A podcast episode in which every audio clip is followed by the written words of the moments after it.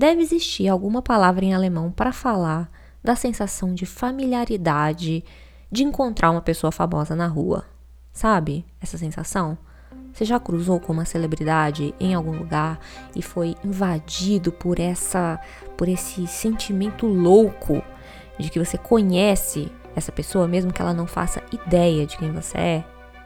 Aí vem quase o impulso de ir lá dizer oi, como se fosse um velho amigo que você ficou surpreso de encontrar ali. E aí de repente você percebe o quanto que isso é estranho, assustador até, e pede uma foto para disfarçar. A foto fica como um artefato para eternizar esse momento, mostrar que você conheceu de verdade aquela pessoa que você admira, que você chegou a existir junto dela, como se ela de repente fosse feita de uma substância diferente da do resto dos mortais, como se você pudesse capturar, feito um Pokémon, um pedacinho daquela aura que a celebridade emana. Um lugar que deve estar cheio dessa sensação, esse que eu ainda não tenho uma palavra específica, deve ser os museus da Madame Tussauds. Se você andar pelos salões lotados, vai poder ver pessoas comuns andando para cá e para lá, bem animadas. Também os rostos familiares, muito familiares. Olha ali, Angelina Jolie, Caraca, o David Bowie. O Mandela. A Rainha da Inglaterra. A Xuxa. Não, é a Elo Swift.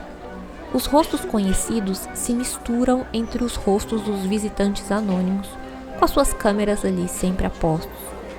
Mas tem uma diferença entre eles, uma diferença muito importante. Os famosos parecem reais, mas não piscam, não se mexem, não respiram. O grande lance desse museu, que é muito famoso no mundo inteiro, é exibir esculturas de cera hiperrealistas, super detalhadas, de reis, ditadores, supermodelos de lingerie, apresentadores de TV, atrizes de cinema, atletas olímpicos que testaram os limites humanos, enfim, pessoas célebres, mundialmente famosas, que estão ali ao alcance de qualquer pessoa que por 40 dólares tem a possibilidade de chegar perto, tocar o cabelo, mexer na roupa, apontar o celular sem que a celebridade possa se esquivar, ou mesmo olhar para ela com desprezo por ela ser uma ninguém. Mesmo meras réplicas inanimadas carregam vestígio dessa aura de fama. Elas nem precisam ser reais para atrair visitantes que ficam fascinados em como são bem feitas aquelas estátuas que fazem até elas se sentirem cara a cara com pessoas tão famosas que a gente costuma ver como habitantes de outro mundo. A sensação funciona porque está tudo ali, na imagem. É com a imagem de um famoso que a gente se relaciona, não é com a pessoa. E ali eles estão exibidos no seu auge, belos, poderosos, sorridentes, atraentes, incansáveis, bem vestidos, imortais. E é essa a promessa que a fama carrega. Você ser reconhecido e ser amado por muita gente por muito tempo. Ter seu nome exaltado por gerações. Essa promessa faz muita gente perseguir a fama. Não à toa existe toda uma indústria de reality shows, né, com essa promessa de resgatar alguém do anonimato, de transformar a vida da pessoa com dinheiro que somente ser um rosto muito conhecido é capaz de trazer. A internet veio para dobrar essa promessa, de tornar a fama mais ampla, mais acessível a qualquer mortal, a um viral ou a um meme de distância. Uma fama que pode ser verificada e pode ser medida por números. Uma fama que pode abrir portas, garantir publis, validar sua existência, uma fama que pode te tornar um ser especial, alvo da atenção de milhares, de milhões de pessoas. Um sonho.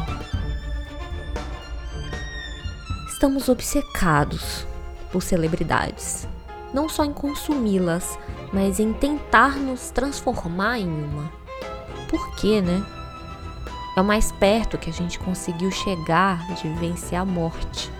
Por isso o fascínio parte do magnetismo que as celebridades exercem vem daí, dessa fantasia de que algo transformado em imagem não morre. É uma forma de olhar indiretamente para a ideia de morrer, de ser esquecido. Mas todo esse brilho da fama serve para ofuscar essa verdade, esconder que essa dança dos famosos nos envolve, celebridades anônimos, num ritual fantasmagórico, macabro, que vem se perpetuando há gerações. E eu vou contar para você por que eu acho isso no episódio de hoje, com a ajuda de Marrito Su. Eu sou Aline Valek e você está ouvindo meu podcast Bobagens Imperdíveis. Museu Madame Tussauds. Apesar do nome, certamente não foi a própria que esculpiu as estátuas de cera da Kim Kardashian ou da Marilyn Monroe que estão expostas lá. Não. Apesar de eu já ter achado isso. Na verdade, Marie Tussaud foi uma artista francesa que nasceu em 1761, uns poucos anos antes da queda da Bastilha, sabe? Perto da Revolução Francesa, tanto no tempo quanto geograficamente. Marie estava ali do lado. Para você ter uma ideia, a primeira figura célebre que ela esculpiu foi Voltaire, uns poucos meses antes dele morrer, isso quando ela tinha 15 anos. Ela começou bem cedo no ofício, foi meio que adotada por um médico que foi o seu mestre, o seu professor, que ensinou a ela como esculpir, deu lições de anatomia humana e também esse trabalho como assistente dele, esculpindo busto de nobres. Pensa que era uma época bem antes das primeiras máquinas fotográficas. Então, essa era uma forma de registro que tinha uma boa demanda. As esculturas de cera eram retratos mais duradouros e também eram mais baratos do que pinturas ou bustos de bronze. Então, vivia chegando encomenda nesse estúdio do médico. Vinha de gente rica, importante. E isso fez com que Marie se aproximasse da corte, chegasse a trabalhar dentro do Palácio de Versalhes. Nos diários dela, ela jurava que era BFF da família real. Ela tirava a maior onda de andar com a galera mais famosa e mais poderosa do seu tempo. Mas se você se lembra das suas aulas de história, sabe que essa não foi uma época muito boa para fazer parte da nobreza. Tinha estourado a Revolução Francesa. A galera tava puta. Os revolucionários estavam cansados da palhaçada da elite, começaram a cortar a cabeça de geral, viraram Paris de cabeça para baixo. E Marie, de fato, ficou famosa pela sua habilidade de ser uma impressora 3D humana, tanto que começou a ser procurada quando a guilhotina virou a nova tendência de Paris. Chegavam os revolucionários bater na sua porta e jogavam no colo dela uma cabeça decepada enrolada num pano de algodão. Maria, apavorada, abria e via que era a cabeça de um rico que ela conhecia. Meu Deus, será que eu sou a próxima? Deve ter batido um pânico. Até os revolucionários explicarem que eles queriam que ela fizesse uma réplica de cera dos guilhotinados. Sabe como é? A cabeça apodrecia rápido e eles queriam exibir por mais tempo esse exemplo do novo lugar do nobre na sociedade francesa. E foi assim que Marie se aperfeiçoou ainda mais na arte de criar esculturas perfeitas, com cabeças humanas reais, saídas fresquinhas da guilhotina. Ela começou bem o seu portfólio, ela mandaram a cabeça da Maria Antonieta para ela esculpir. E Marie, que não era boba nem nada, logo começou a fazer também a cabeça dos revolucionários, os novos famosos do momento que queriam também as suas réplicas para que pudessem ser homenageados pelo povo. Nessa época, estava de passagem por Paris um certo ilusionista alemão chamado Paul Philidor. Ele tinha um show itinerante, tinha sido um sucesso em Berlim, Viena, chamava Fantasmagorie ele usava um truque com lanternas para projetar luz numa tela e assim simular a presença sobrenatural de fantasmas na sala. Isso numa era muito pré-cinema. Então, ele chegou a Paris com seu show e lá veio ao seu conhecimento o nome de Marie Tussaud. Ele visitou o ateliê dela, ficou impressionado com aquela forma de ilusionismo. Era uma ilusão, porque as réplicas pareciam muito reais, eram convincentes. Tanto que ele teria feito uma encomenda para ela esculpir a cabeça dele. Ele fazer uma trollagem, assim, com o barbeiro dele. Mandar entregar a cabeça dele como se ele tivesse sido degolado ao tentar fazer a barba sozinho. Muito engraçado, hilário. E aí a amizade com Madame Tussauds começou a dar várias ideias para o filho. Numa dessas visitas ao ateliê, ele teria proposto uma collab entre os dois. E se você fizer parte do meu show? Com as suas esculturas, claro. Pega essa visão. A gente pega as réplicas que você faz dos guilhotinados e eu monto um show com os fantasmas deles. Não vai ser sucesso. A gente vai fazendo esse show por várias cidades e aí a gente racha o lucro. O que, que você acha? Madame Tussauds topou na hora. Tinha todo o potencial realmente para dar muita grana. E eles de fato fizeram essa parceria e o show dos dois atraiu muita gente pela cidade por onde eles passavam. Foi assim que ela saiu da França e levou a sua arte para Inglaterra, onde assombrou o público com as suas aparições célebres.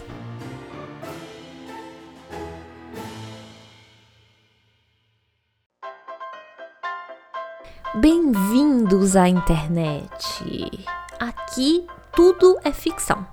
Apesar disso, não é campo de domínio de contadores de história. Uh -uh. As obras de ficção mais lidas são as fake news. Os personagens mais celebrados são os influencers. Aqui todo mundo pode criar um perfil e se tornar autor de uma narrativa fantasiosa sobre si próprio. É um jogo de manipular imagens, esse em que estamos. Por isso, chocar o público, causar reações mais extremas de amor, ódio, é o que garante audiência. Os jogadores que mais avançam são aqueles que conseguem se construir como os personagens interessantes, usando peças que às vezes são mais falsas que cenário de Chapulin Colorado. Aqui, parecer importa muito mais do que ser ou fazer. Então, é um terreno fértil para plantar e colher famosos. Mas a internet não criou esse culto à celebridade, apenas elevou isso por uma outra escala.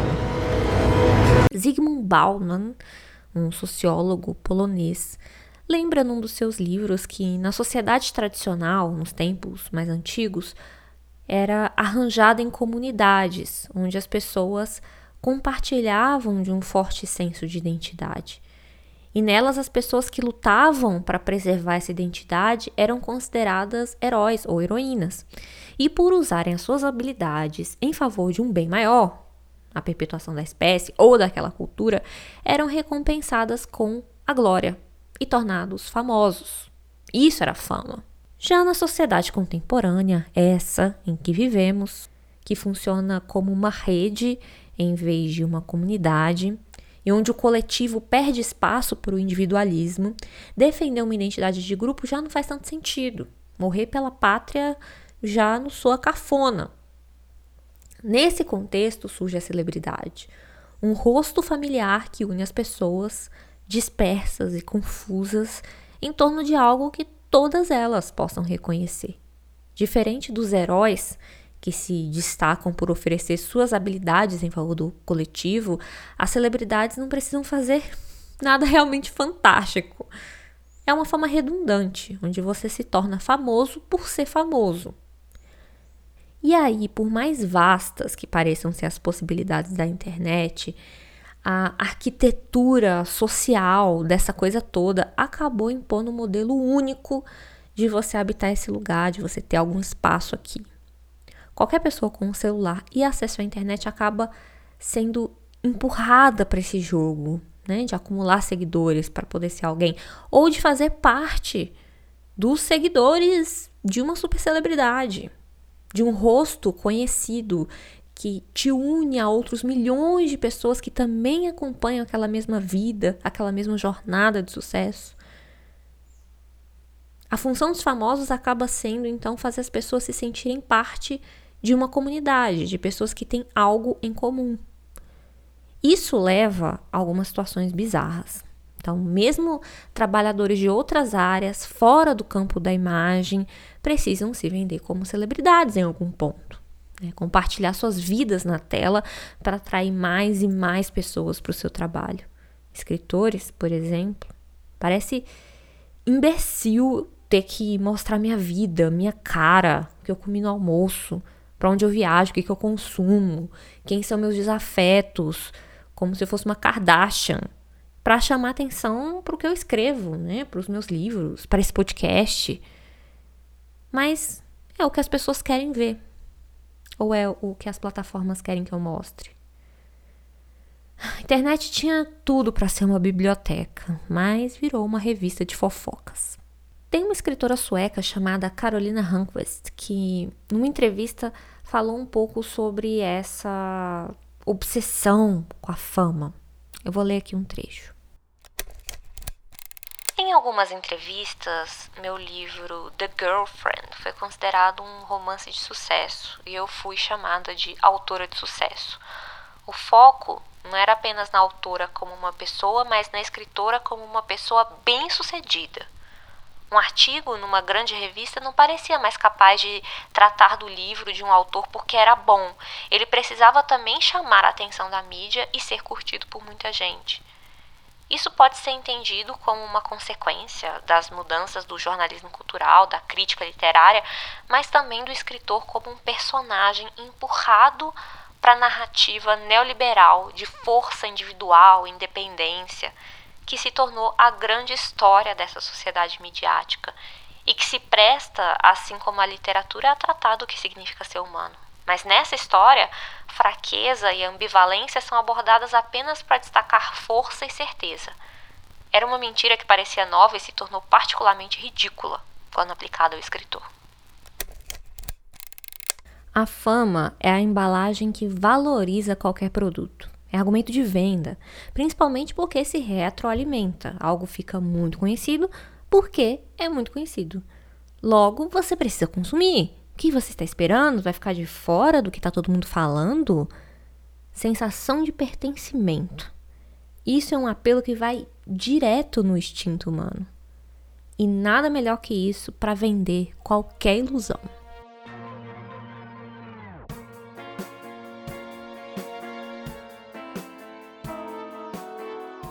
A parceria de Philidor e Tussaud não durou muito tempo. O ilusionista realmente vivia de vender ilusão. Era meio picareta. Arrumava um monte de treta, chegou a ser preso, pagou propina, era acusado de charlatanismo por onde passava. E parece que passou a perna na Tussaud. Ela acabava tendo que pagar do próprio bolso o custeio né, do, do transporte dos seus materiais nessas viagens e na hora de repassar o valor dos ingressos para ela, Philidor não dividia os lucros igualmente como tinha prometido, não. Então ela mandou ele a merda e desfez a parceria. Marito Sou já tinha visto que as suas estátuas eram um baita atrativo. Então ela pensou: quer saber? Eu posso fazer tudo isso aqui sozinha. E foi assim que ela abriu uma exibição permanente das suas estátuas de cera na famosa Baker Street, onde o Museu Madame Tussauds existe até hoje. Há 187 anos, esse museu atrai o público sedento por ver rostos célebres de perto. Hoje, as atrações principais são as estrelas do cinema, mas um dia já foram pessoas que protagonizaram momentos sangrentos.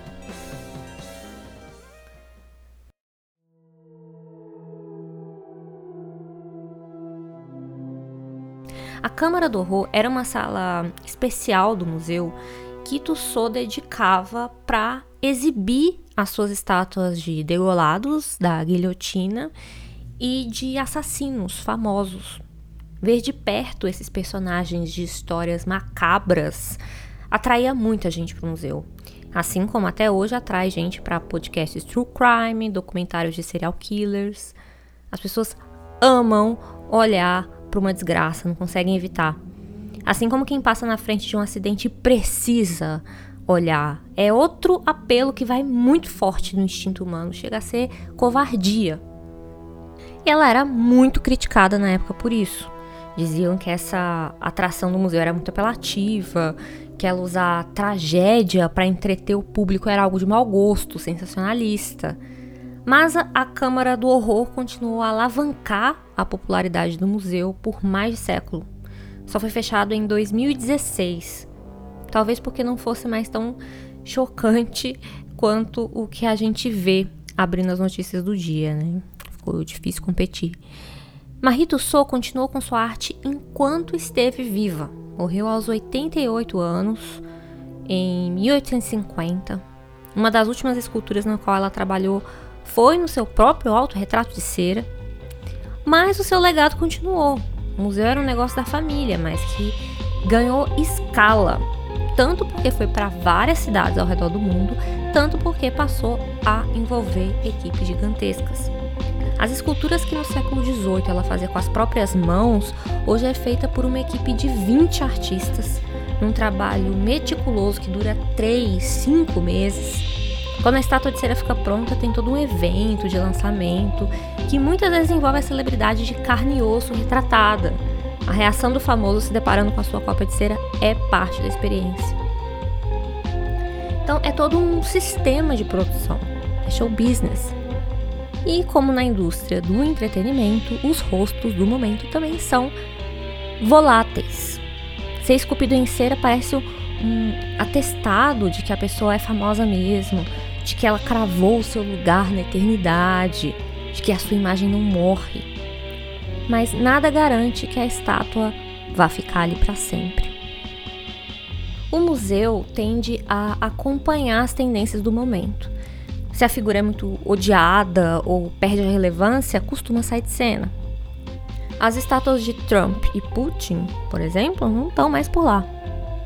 As estátuas do grupo One Direction também tiraram em 2020, quando a boy band completou 10 anos, mas já não estava mais em atividade. Foi um duro golpe pro fandom que achou uma sacanagem, porque agora não teria mais nem as versões de cera do One Direction para tietar. Se a figura famosa não for mais atraente no momento, se os ventos do hype mudam, a sua cópia de cera vai para o acervo, um lugar triste, onde as estátuas ficam guardadas desmembradas. As cabeças são guardadas uma ao lado da outra em um instante, como uma coleção de alvos de caça decepados. Ali o rei Ricardo III, a tenista brasileira Maria Bueno, o escritor H.G. Wells, a rainha da Dinamarca, que chamava Ingrid da Suécia, a cantora Cilla Black. Um lembrete de que mesmo quem é muito amado ou celebrado hoje pode ser esquecido um dia. A fama é um percurso cheio de brilho, mas que tem uma guilhotina ali no final. Algumas cabeças saem de cena, esquecidas ou canceladas, para outras serem fabricadas e entrarem no seu lugar. É a indústria. Cabeças mais frescas, porque tudo que é novidade interessa mais, portanto, vende mais ingresso, porque esse show do consumo não pode parar. De volta a Bauman, ele fala um negócio muito importante. Vou ler aqui. É a sociedade do consumo que cria a demanda por celebridades. Deixe-me dar o exemplo do chamado tabloide. Você acha que existiria sem a construção social do sistema de celebridades? E vice-versa? Acho que não. É um produto de consumo, especialmente para responder ao sonho de leitores que querem encontrar problemas, querem entrar na vida cotidiana das estrelas como se fossem vizinhos. Em suma, não se pode agora tornar-se uma celebridade graças à nossa vontade ou como resultado de um talento. Não, é preciso implementar um sistema de produção inteira. No final, a pessoa famosa na sociedade líquida é nada mais do que uma mercadoria.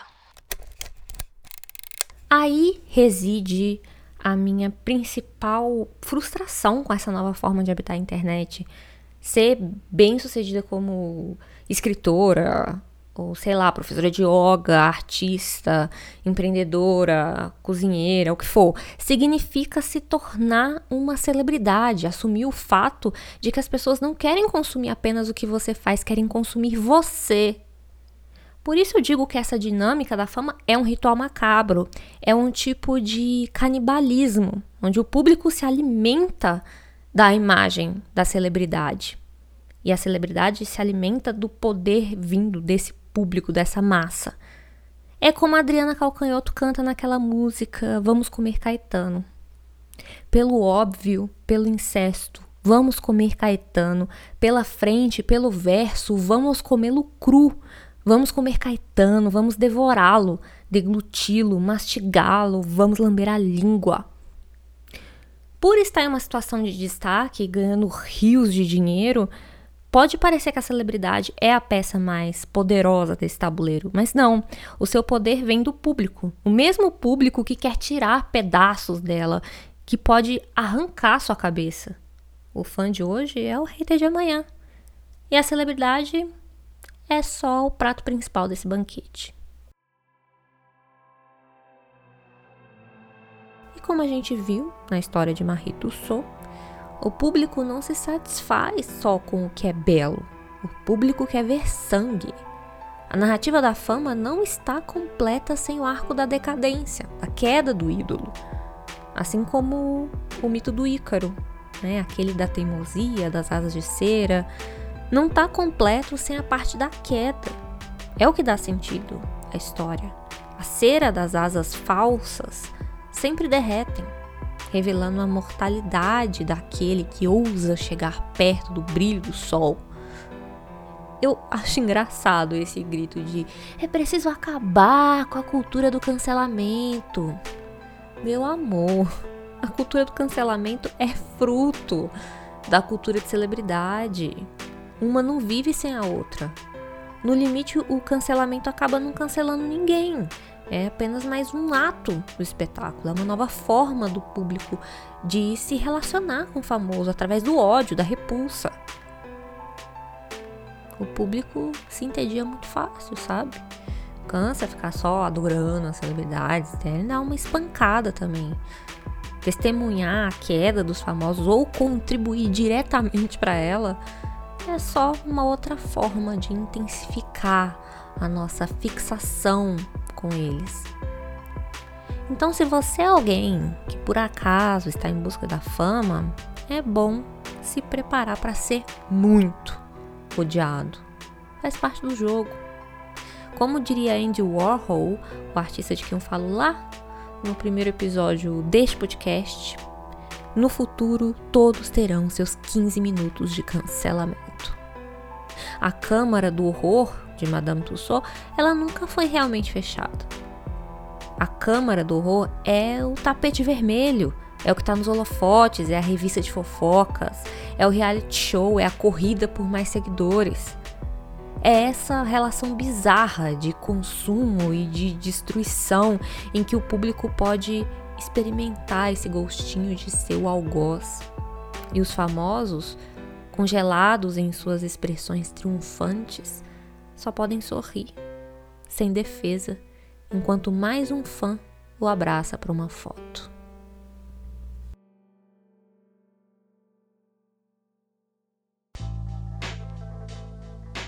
Muito obrigada, você que ouviu até aqui. Se você gostou desse episódio, se é um tema que você se interessa, gostaria de se aprofundar, eu vou te indicar mais dois episódios de Bobagens Imperdíveis. O episódio número 2.3 o Teoria Belchior, em que eu falo um pouco mais sobre essa narrativa do auge e da queda do herói e o que o cristianismo tem a ver com isso. E também o episódio número 1.14, Mentirosos Honestos, em que eu conto a história de um ilusionista e também falo de como quem acredita na ilusão também tem responsabilidade em sustentar essa farsa. Fica a dica. Obrigada também aos Valekers, aos meus queridos apoiadores que financiam minhas pesquisas malucas, as histórias que eu escrevo nesse podcast, me apoiando lá em apoia-se barra Aline Valek. Obrigada pela paciência também é, em aguardar os episódios que vão sair um pouco mais lentamente por um tempinho, enquanto eu tô aqui num período meio turbulento. E eu prefiro demorar um pouco mais do que fazer de qualquer jeito, só para manter a frequência, alimentar os números. Eu tô mais preocupada em fazer algo de qualidade, que me deixe satisfeita, né? Algo que agrade meus ouvidos. Eu espero que os seus também. Então, por enquanto, os episódios vão sair assim, quando você menos esperar. E se você quiser me acompanhar mais de perto, saber se tem episódio, se não tem, o que mais eu tô escrevendo, assina minha newsletter em alinevalek.com.br barra sinalzinho de hashtag newsletter. É isso. Então, um beijo. A gente se encontra no próximo episódio. E claro, nunca confie no narrador.